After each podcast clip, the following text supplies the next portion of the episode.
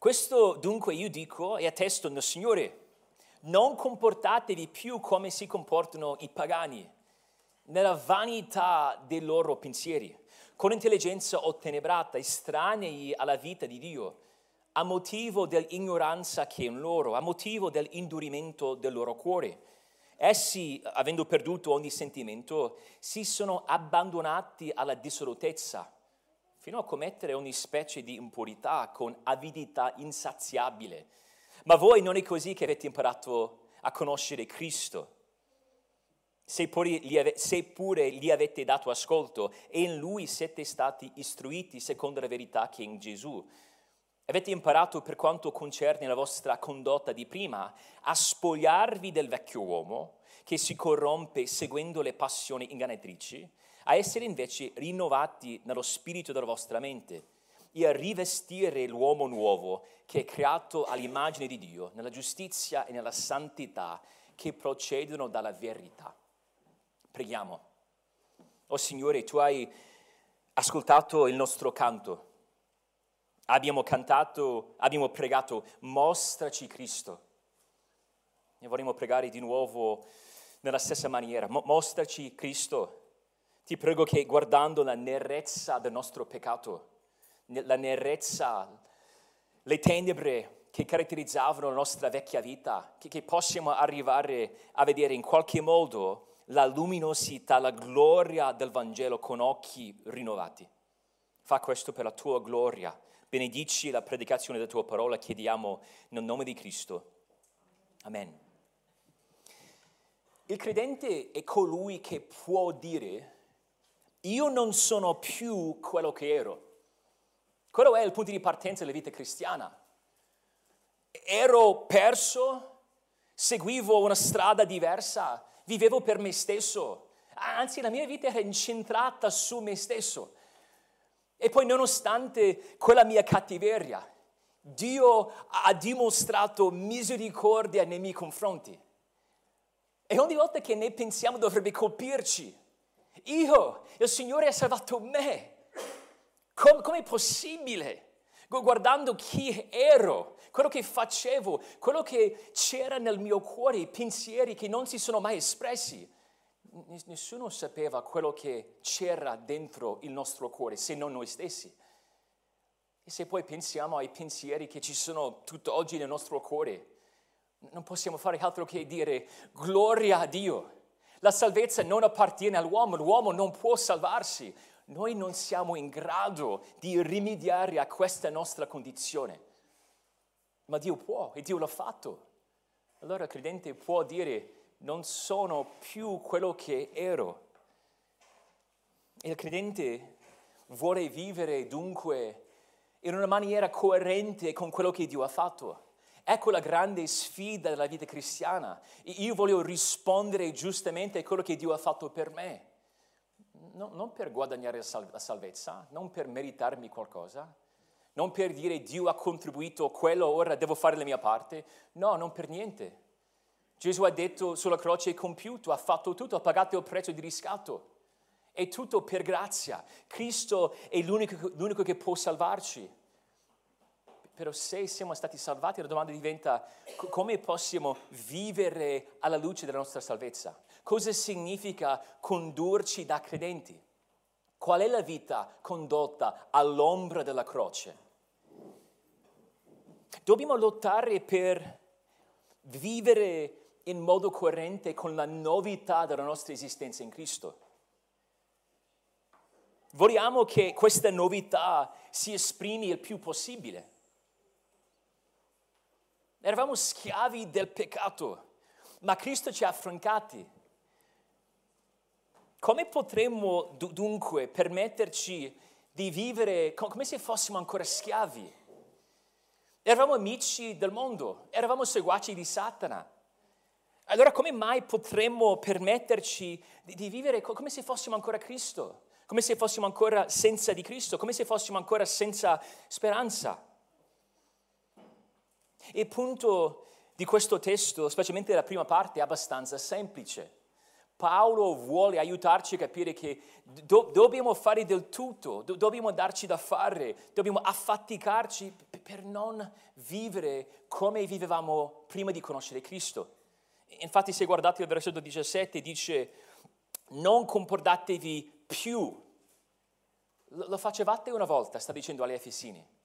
Avevate una vita molto diversa, guidata da altre realtà, incentrata su altre cose. Ci sarà la tentazione, ecco il motivo per cui doveva scrivere questo. Paolo non dà, mai, non dà mai per scontato che la vita cristiana sia facile. Non, dice semplicemente Cristo è morto per te, sei salvato, bu- buona fortuna, spero che vada bene. Non, succede così. Dice che sei in Cristo, hai tutto quello che ti serve se sei cristiano. Però ora, per mezzo dello Spirito, devi imparare come appropriarti di queste ricchezze che ti appartengono.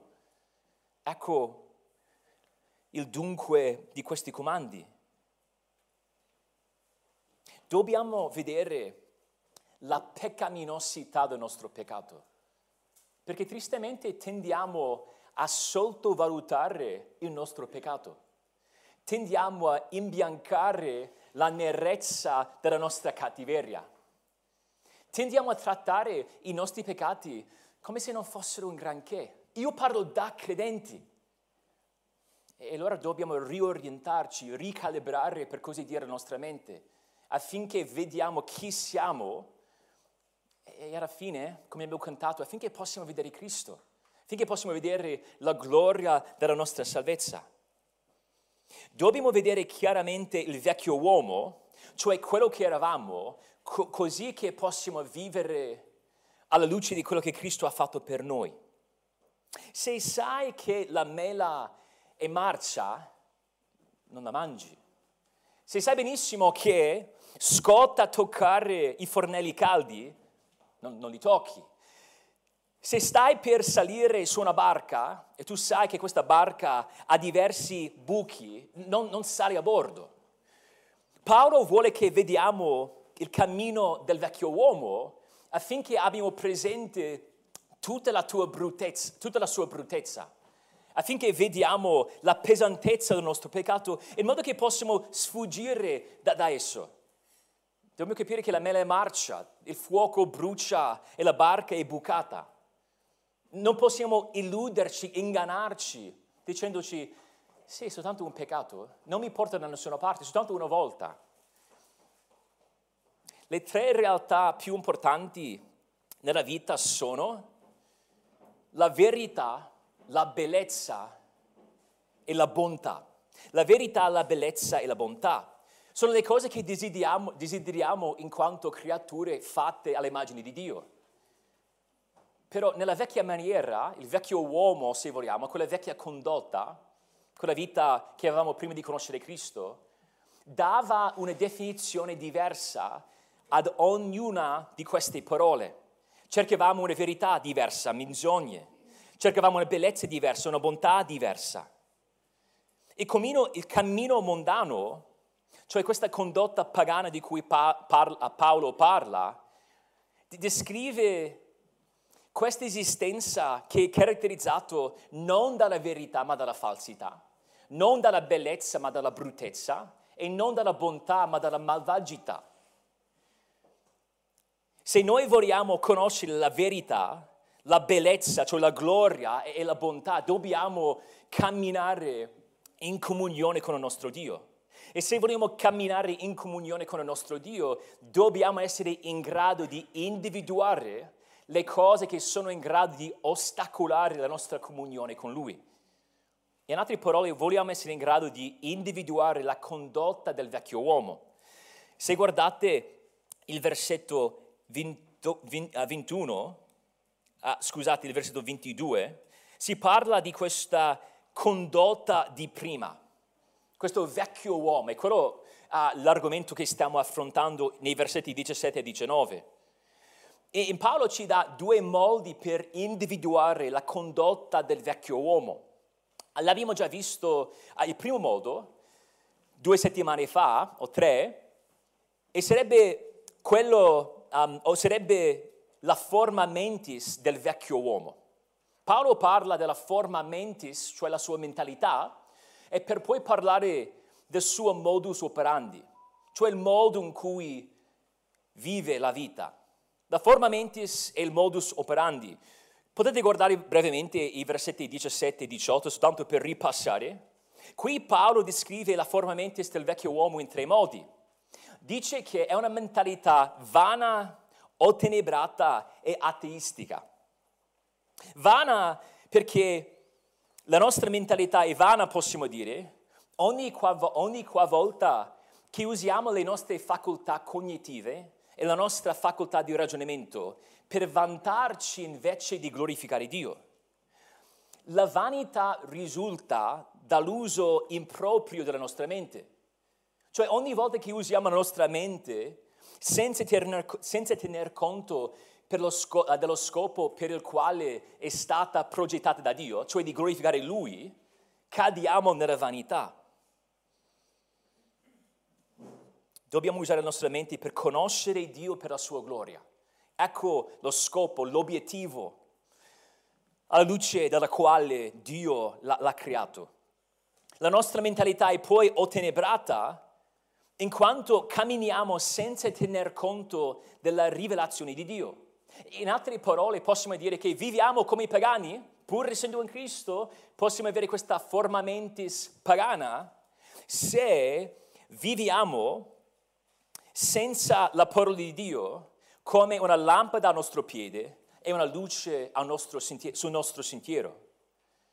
E poi, come ci spiega il versetto 18, erano estranei alla vita di Dio, allora possiamo parlare di una mentalità ateistica. La nostra mentalità è ateistica quando abbracciamo l'ignoranza e ci induriamo il cuore. Semplicemente detto, quando viviamo come se Dio non esistesse, come se non ci fosse badando al nostro cammino. Però questa forma mentis che promuove questa mentalità falsa, brutta e malvagia, non è semplicemente una questione astratta oppure teorica. Questa forma mentis si concretizza, si esprime nella vita reale, si tratta di uno stile di vita. E arriviamo oggi al versetto 19 che parla del modus operandi del vecchio uomo, dello, dello stile di vita del vecchio uomo. E non, siamo sorpresi che ci sia un legame tra forma mentis e modus operandi, perché quello che pensiamo, o, meglio il modo in cui pensiamo, viene a galla nel modo in cui ci comportiamo. Le cose a cui crediamo vengono a galla nel modo in cui interagiamo con, con gli altri. Gesù lo dice così, dall'abbondanza del cuore parla la bocca. La forma mentis del vecchio uomo dà vita al modus operandi del vecchio uomo. Si vede questo modus operandi del vecchio uomo nel versetto 19, ci potete guardare. E guardandoci noterete che la frase reggente attorno a, a, alla quale ruota tutto il resto è la frase si sono abbandonati alla dissolutezza. Quindi se guardate quella frase vedrete il punto centrale e tutto il resto ci spiega quella frase. Allora possiamo dire che il suo modo di vivere, di operare, ha a che fare con questa sua tendenza di abbandonarsi alla corruzione carnale. Possiamo dire che questo comportamento è l'antitesi del discepolato. Gesù disse, se qualcuno vuole venire dietro a me, deve abbandonare se stesso, cioè rinunciare a se stesso, prendere la sua croce e seguirmi. Questa vecchia mentalità è l'opposto. Invece di abbandonarsi a Cristo, al Vangelo, di essere pronti a morire per amore del Vangelo, promuove proprio il contrario, l'opposto, di abbandonarsi alle proprie concupiscenze. La, la tendenza del cuore rigenerato dallo Spirito è quella di abbandonare i desideri carnali per amore di Cristo, per seguire Cristo, mentre questa tendenza carnale, caduta, è quella di seguire la propria volontà. E possiamo parlare di questo modus operandi del vecchio uomo secondo due prospettive. Paolo ci spiega la causa del modus operandi del vecchio uomo e anche la sua condizione. La causa e la condizione. Sempre guardando il versetto 19, vi spiego come ci arriviamo, è abbastanza facile. La causa si vede in quella frase avendo perduto ogni sentimento. Allora se ci chiediamo, ma come mai si abbandona alla dissolutezza in questo modo? Paolo ci spiega, ecco la causa. Per poi descrivere in tutto il resto del versetto la sua dissolutezza. In che, cosa, in che cosa consiste la dissolutezza? Poi spiega l'Apostolo Paolo, dice fino a commettere ogni specie di impurità con avidità insaziabile. Allora la causa e la condizione. Allora a questo punto magari ci fermiamo e diciamo ma ok, sto, sto leggendo questi versetti e Paolo dipinge un quadro abbastanza pesante cioè un, un ritratto abbastanza cupo di, di, un uomo o di una mentalità, di una condotta che sembra lontanissimo da, da quello che vivo io nella mia quotidianità. In altre parole, magari ci viene da dire, non sono messo male quanto questa descrizione. Però dobbiamo capire che, che Paolo sta parlando indubbiamente di una manifestazione estrema, de, del risultato della mondanità, delle sue conseguenze anche se magari nella nostra mente arriviamo soltanto ai primissimi passi su questa strada, Paolo vuole che noi vediamo le conseguenze, il fine di, di questa strada. Dobbiamo capire che le manifestazioni più estreme e le manifestazioni più attenuate provengono dalle stesse radici. In altre parole, la, la, la perversità più eclatante e la pecca più veniale derivano dallo stesso stile di vita. E Paolo vuole prenderci per la, per la mano e dire, so che voi pensate che andiate abbastanza bene, però dovete capire che quei piccoli pensieri, quei piccoli um, modi di comportarvi da pagani sono collegati a un mondo di spazzatura che, che non piace al Signore. Infatti, se vi ricordate Efesini 2:2, Paolo parlava dell'andazzo di questo mondo, dell'andazzo di questo mondo, del, del, mondo, del modus operandi del mondo, di cui facevamo parte anche noi. Gesù parla dello stesso in Matteo 7. Gesù dice, entrate per la porta stretta, poiché larga è la porta e spaziosa la via che conduce alla perdizione, e molti sono quelli che entrano per essa. C'è questa via spaziosa che conduce alla perdizione.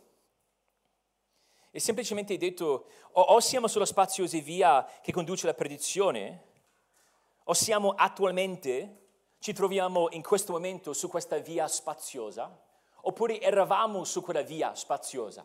Ecco le due opzioni. E Paolo sta dicendo, perché sta parlando a credenti, eravate su quella via spaziosa. E anche se siete molto diversi, quei accenni, quei eco, um, que, quell'eco del vecchio uomo, dovete di, dire subito, no, no, no, non posso abbracciarlo per quello, perché quello mi, mi riporta indietro. Non voglio andare indietro. Non è così comparato Cristo. Cristo non, non, non mi ha salvato per, per quello. Lloyd Jones descrive la via spaziosa come un oceano di, di mondanità. E lui dice che um, ci si può affogare nella parte più profonda dell'oceano della mondanità, oppure si può sguazzare vicino alla sponda, ma comunque ti trovi nello stesso oceano. Allora dobbiamo capire che noi abbiamo il seme di ogni peccato di cui Paolo parla in questi versetti, che giace nel nostro cuore. Non vogliamo chiuderci gli occhi, non vogliamo dire non mi ci trovo. Anzi, il cuore del credente è, è sensibile, è aperto, disposto a mettersi in discussione. Perché devo ricordarvi che così facendo arriviamo ad assaggiare più pienamente la grazia del nostro Signore. La causa e la condizione. Ecco la causa del suo modus operandi. Di nuovo nel versetto 19 la frase avendo perduto ogni sentimento. La carnalità della sua mentalità, di cui abbiamo parlato nei versetti 17 e 18, partorisce, partorisce l'apatia morale. Il pagano ha perso ogni sentimento in quanto è insensibile al suo peccato. Stiamo parlando di un'insensibilità morale. Di nuovo parliamo di qualcuno che è già molto avanti nella perversità, nella corruzione. E questa persona, avendola esistita così tante volte, la loro coscienza è, bruciata, cauterizzata, cioè non funziona. C'erano volte in cui c'era quella vocina che diceva non si dovrebbe, non è così che si comporta. Tu, tu hai detto prima che non avresti mai fatto così, però quello funziona, si verifica così soltanto fino a un certo punto. L'incredulo a questo punto ha già detto tantissime volte, no, no, non reagisco, so che la mia coscienza mi accusa, però non, non mi importa, francamente. Si sono abituati alla vergogna dei loro peccati, affinché la vergogna si normalizza per, per poi svanirsi. Invece di vergognarsi dinanzi al loro peccato, la vergogna si è normalizzata per poi andare via del tutto. Quando le terminazioni nervose sono distrutte in una parte del corpo, no, non è presente il dolore. Ci si può bruciare senza accorgersene. E la, la, la, la coscienza mondana si sviluppa così. Le terminazioni nervose sono distrutte Gerolamo, quel padre della Chiesa che visse nel V secolo, parlando di, di questo concetto di insensibilità, proprio questa parola greca, dice che parla di coloro che, dopo aver peccato, non se, non se ne addolorano, non avvertendo minimamente la rovina in cui sono incorsi. Poi dice, avanzano verso il, precipizio e sono come bestie che, vedendo la lama, vanno incontro alla morte. Sappiamo che l'uomo può abituarsi a tante cose. Se immaginiamo un uomo che ha una casa in mezzo di un pantano, l'acqua stagnante puzza, magari all'inizio prova a coprire quella puzza, però man mano strada, facendo si ambienta, si abitua a quella puzza fino al punto in cui per lui è come se la puzza non ci fosse. Vengono a trovarlo gli amici e loro dicono, ma scusa, che, cosa c'è? Lui dice, ma di cosa stai parlando? Così diventa per il pagano, descritto qui in questi versetti. Paolo parla, per esempio, in 1 Timoteo 4,2 di uomini bugiardi e poi dice che sono segnati da un marchio nella propria coscienza. Poi Geremia 6, 15, potete soltanto ascoltare, Geremia dice che ci sono uomini che commettono delle abominazioni. E poi dice di questi uomini che commettono abominazioni, dice non si vergognano affatto, non sanno cosa sia arrossire, non sanno cosa significhi vergognarsi del loro comportamento, non sanno cosa significa provare dispiacere a causa di un'offesa commessa contro il Signore. Quindi se vogliamo collegare altri concetti nel, Nuovo Testamento, stiamo parlando della tristezza secondo il mondo invece della tristezza secondo Dio. C'è un dispiacere, al massimo un dispiacere a causa delle conseguenze del peccato. Mi dispiace che sono stato beccato, mi dispiace, mi dispiace che devo smettere di peccare, mi dispiace, mi dispiace che devo trovare altri modi per peccare. Però non, non si tratta di una tristezza secondo Dio, c'è una tristezza alla luce di aver offeso Dio. Si tratta allora di un rincrescimento al massimo piuttosto che un vero ravvedimento. Possiamo pensare a Giuda e non a Paolo e non a Pietro. Giuda piuttosto che Pietro. Al massimo una confessione superficiale, se devono ammettere di aver peccato lo faranno, sì, siamo tutti peccatori, però senza un vero abbandonare quel peccato. Questi uomini che, so, che sono insensibili sono gli stolti di cui parla Salomone nei proverbi. Gli stolti detestano la, la correzione, odiano la correzione. E in questi uomini la correzione produce l'indurimento piuttosto che la duttilità. Non produce più apertura. Questi uomini non dicono, ah, grazie per avermi aiutato a capire il mio errore, proprio il contrario. L'andazzo di questo mondo, parlo del mondo moderno, è egocentrica come sempre. Però questo egocentrismo odierno si manifesta in questa idea che non dobbiamo mai essere giudicati. Si predica che il senso di colpa e la vergogna sono sempre negativi. Ora la Bibbia non vuole che noi ci sentiamo in colpa per cose che non abbiamo fatto, non vuole che ci vergogniamo quando gli altri peccano contro di noi, però quando pecchiamo noi vogliamo vergognarci, dobbiamo davanti al nostro Dio, dobbiamo temere la sua santità. Voglio sentirmi in colpa. Se c'è colpa biblica davanti a Dio, voglio sentirmi in colpa. Dio ci ha svegliati affinché potessimo percepire il nostro peccato e vogliamo sviluppare sempre una maggior sensibilità alla nostra cattiveria. E che significa? Dobbiamo fare attenzione, dobbiamo badare a quei piccoli compromessi. Do- dobbiamo detestare quelle tendenze a mettersi sulla difensiva, a giustificarci invece di umiliarci,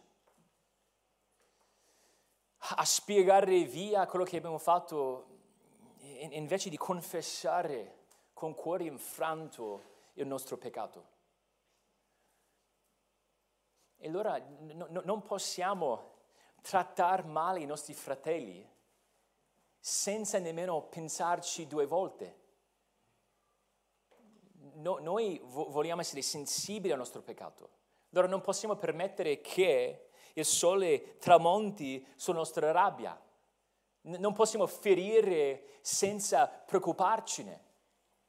Non posso vivere come se Dio non ci fosse per un giorno intero, per una settimana intera, per un mese intero, senza confessare al mio Dio. Vogliamo essere sensibili. Ecco la causa.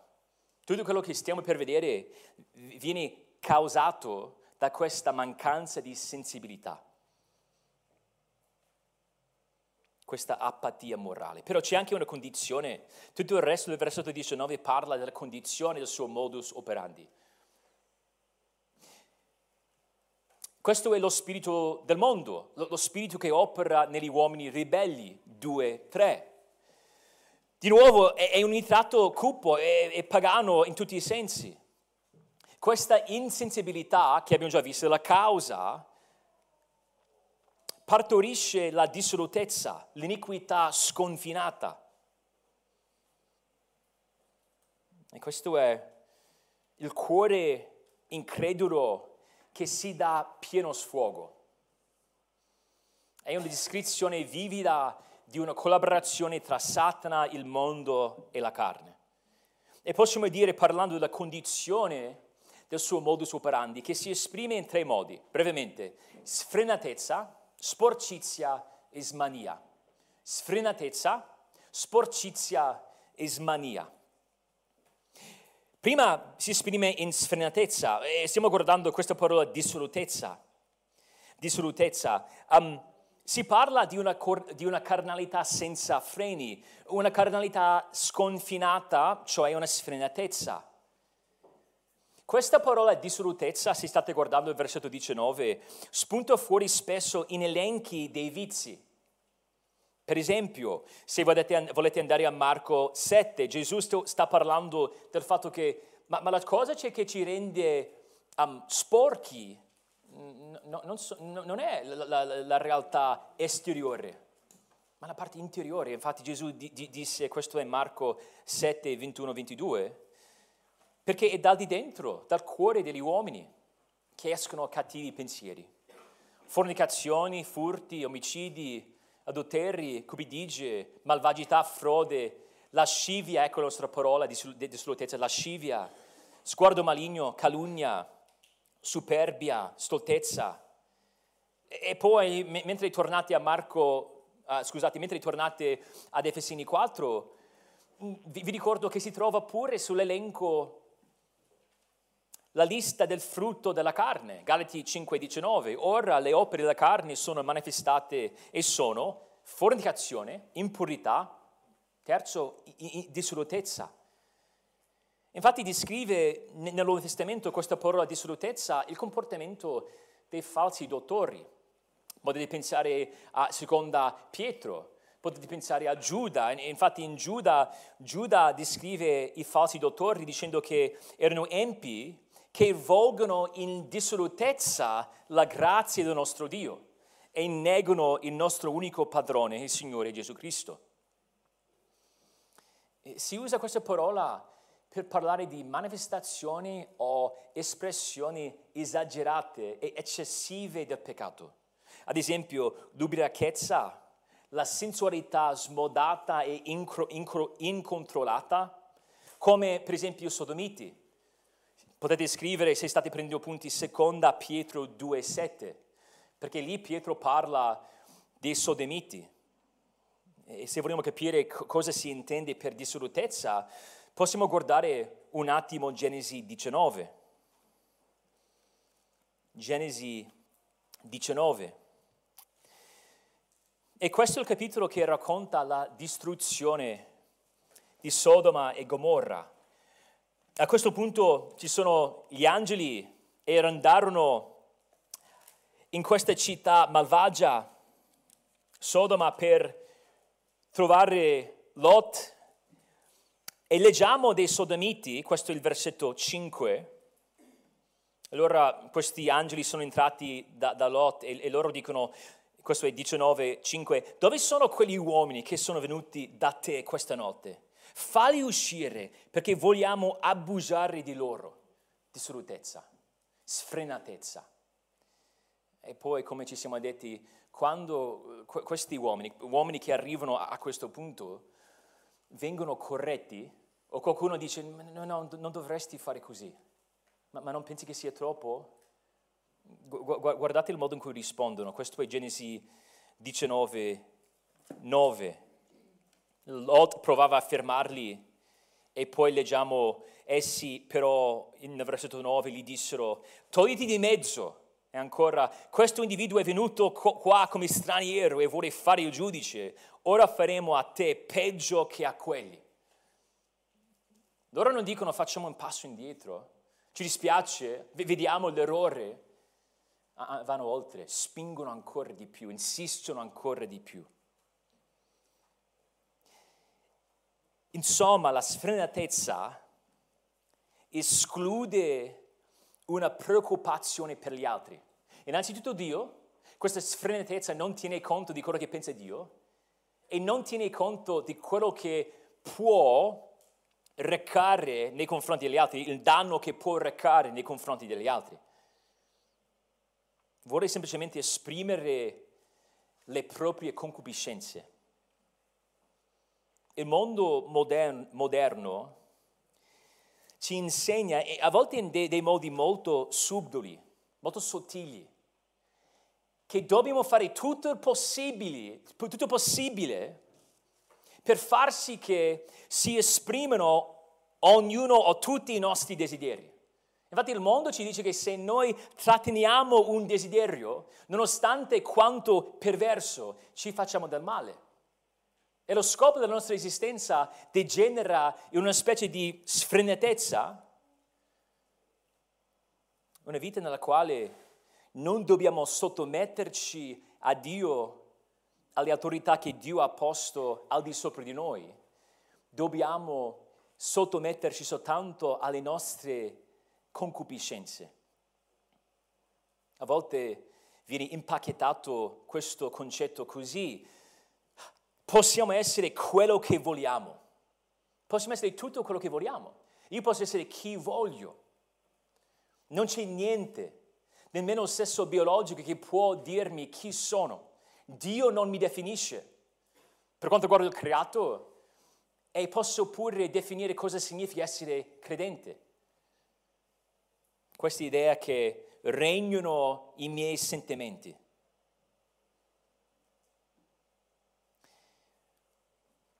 E anche se non ci sono presenti tra di noi quelle manifestazioni più smoderate, ogni volta che c'è in noi quel desiderio di dare sfogo ai nostri desideri, in qualche modo ci colghiamo a, a quel mondo. Ogni volta che trattiamo male gli altri, per la nostra cattiveria, per il nostro orgoglio, senza pensare agli effetti. In qualche modo entriamo in quel mondo. Quando pensiamo che i nostri sentimenti siano più importanti di quelli degli altri, cioè il contrario di, di Filippesi 2, quando penso che i miei interessi siano più importanti degli altri. In altre parole, è una chiamata a lottare per l'autocontrollo. Noi, noi abbracciamo proprio il contrario. Abbiamo eh, detto all'inizio che le realtà più importanti, le realtà che, che vogliamo tutti quanti sono la verità, la bellezza e la bontà. Per, però tutti e tre vengono inquinati dal, dal mondo. La bellezza no, no, non si tratta di darsi ad ogni desiderio nonostante quanto sia carnale. La bellezza, la verità, la, la, vera bontà sta nel sottomettersi al creatore di ogni cosa. E dobbiamo lottare per l'autocontrollo, dobbiamo ricordarci della benedizione di sottometterci e non di lasciarci andare. Però non parlo soltanto di sfrenatezza, parlo di sporcizia. Tornando ad Efesini 4, parla di questa sporcizia. Sempre nel versetto 19, fino a commettere ogni specie di impurità, ecco la sporcizia. Si tratta di deprivazione o di immoralità e, e si trova ad esempio spesso nella traduzione greca del libro di Levitico, dove si usa per parlare dell'impurità rituale, del fatto che eh, la gente lì sotto il vecchio patto poteva rendersi o diventare impuri, sporchi, secondo la legge mosaica. E l'apposto della vocazione cristiana, 1 Tessalonicesi 4, 7 ci dice che infatti Dio ci ha chiamati non a impurità, ma a santificazione. Di nuovo questa parola si trova su alcuni degli elenchi di vizi, di nuovo Galati 5, Colossesi 3 ci ricorda che dobbiamo far morire l'impurità. Paolo lì ci dice fate dunque morire ciò che in voi è terreno, fornicazione, impurità, passione, desideri cattivi e la cupidigia che è idolatria. E magari qui diciamo, ok, mi rendo conto, mi guardo intorno, il mondo si caratterizza per questa sporcizia, però provo a non sporcarmi. E se guardo i miei vicini di casa so, sono già diverso. E gloria a Dio per quello. Però anche se non ci sporchiamo con i peccati più sordidi, dobbiamo fare così tante attenzioni perché la nostra età è immersa nella sporcizia morale. La sensualità inquina, la sessualità cattiva o peccaminosa inquina la vita sia privata che pubblica nel mondo. E dobbiamo sempre essere in guardia affinché non ce ne infanghiamo. E a volte dobbiamo farci delle domande abbastanza scomode. Dobbiamo chiederci cosa, cosa guardiamo con i nostri occhi. Quando pensiamo alla sporcizia, magari dobbiamo chiederci ma noi a volte ci divertiamo o per intrattenimento ci permettiamo di, di, di guardare delle, delle cose che promuovono certi peccati che noi non commetteremo mai, però siamo lì a, a guardarli come se andassero bene.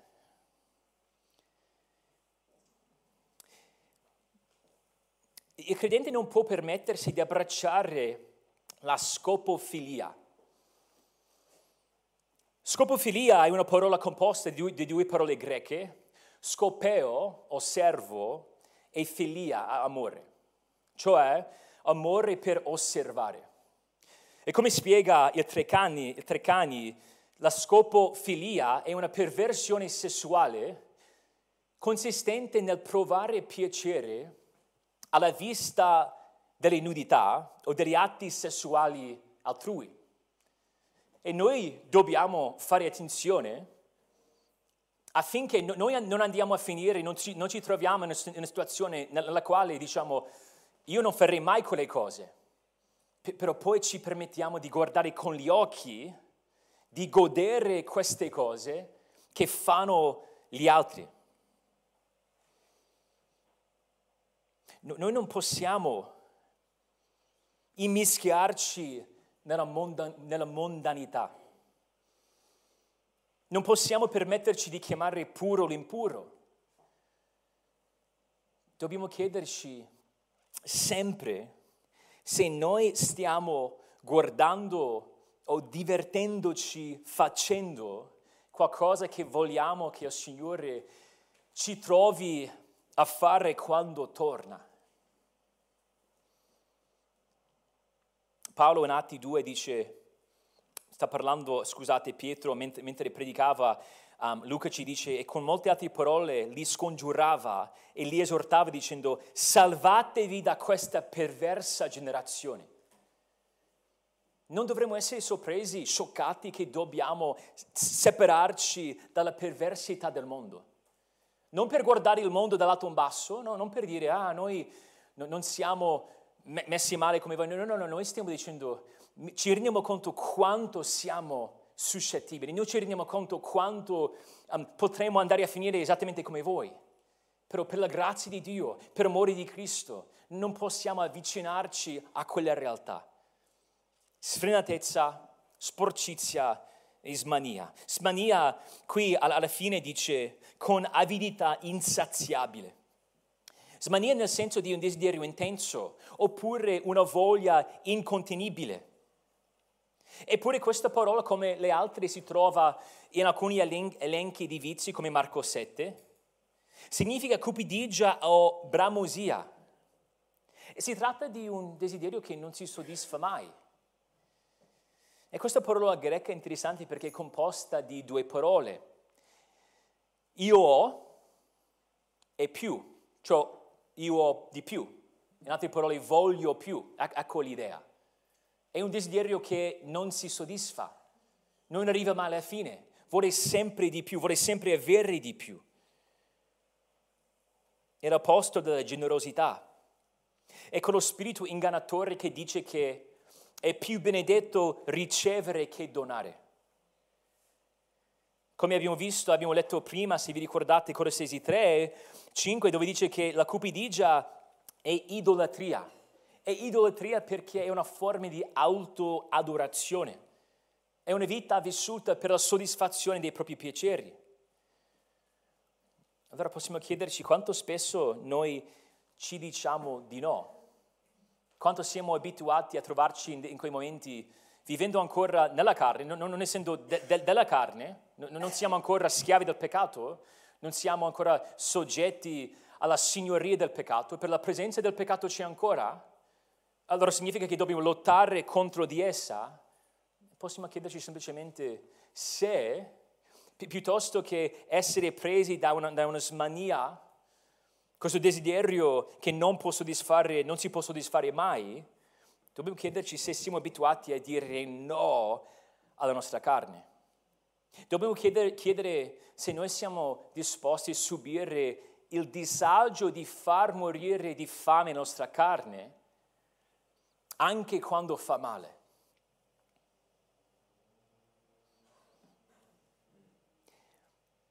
Il nostro testo però non, non, ci lascia qua.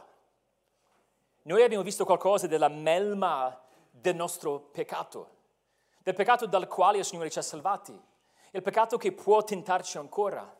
Sicuramente certe pensieri manifestazioni, tendenze che tristemente ci caratterizzano ancora. Però tutto ciò ci spinge verso Cristo. Infatti il nostro testo arriverà al punto di dire nel versetto 20, non è così che avete imparato a conoscere Cristo. E questo ci ricorda di una verità così incoraggiante. Gesù non è come noi. Gesù sì è vero Dio e anche è vero uomo. È vero uomo esattamente come noi, può simpatizzarsi con noi, ci capisce come nessun altro, però dall'altro canto non è come noi. G- Gesù non ha, camminato, non, non ha mai camminato come un pagano. E c'è un legame tra il nostro testo, specialmente il versetto 19, e l'inizio del quinto capitolo. Guardate lì l'inizio del quinto, del quinto capitolo.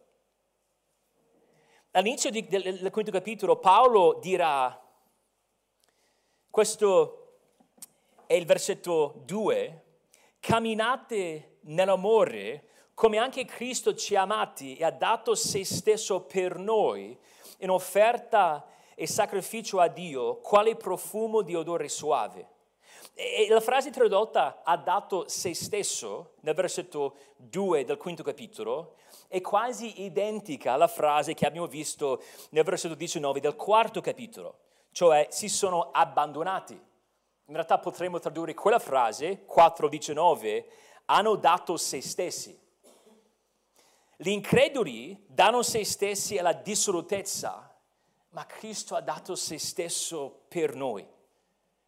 E poi i vizi che si descrivono nel versetto 19 si vedono di nuovo nel versetto 3 del, del quinto capitolo. In altre parole, Paolo vuole che si faccia questo legame.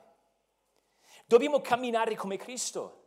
Innanzitutto possiamo dire che Cristo è stato tutto quello che noi non avremmo mai potuto essere. Allora la nostra gioia non deve venire meno quando vediamo la nostra peccaminosità.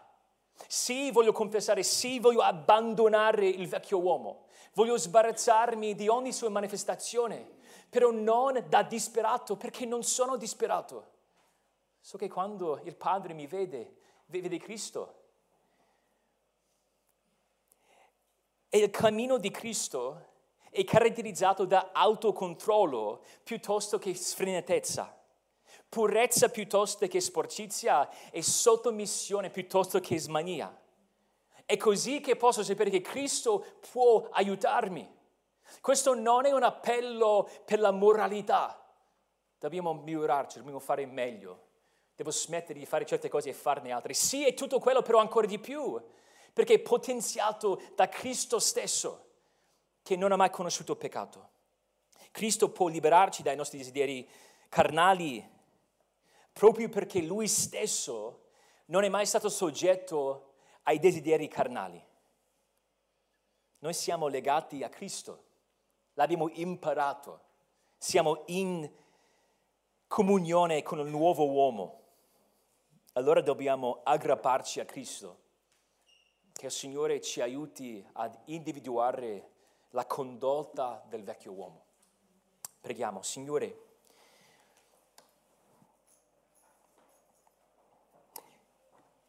tu e solo tu conosci le nostre mancanze, conosci tutti i modi in cui dobbiamo crescere. E allora ti prego di servirti di questo testo per penetrare la durezza del nostro cuore, per sopraffare quella parte di noi che, che, non vuole sottomettersi. Oh Cristo, se non torni oggi, preghiamo che possamo crescere oggi e ogni giorno che attendiamo il tuo ritorno, vogliamo andare avanti, vogliamo eh, approfondire il tuo amore per noi, vogliamo che quell'amore cambia il modo in cui viviamo. Vogliamo essere degni di essere chiamati i tuoi seguaci. Allora aiutaci a individuare la condotta del vecchio uomo, a capire la sua forma mentis, il suo modus operandi, di sfuggire la sfrenatezza la sporcizia e la smania. Preghiamo tutto ciò nel nome di Cristo.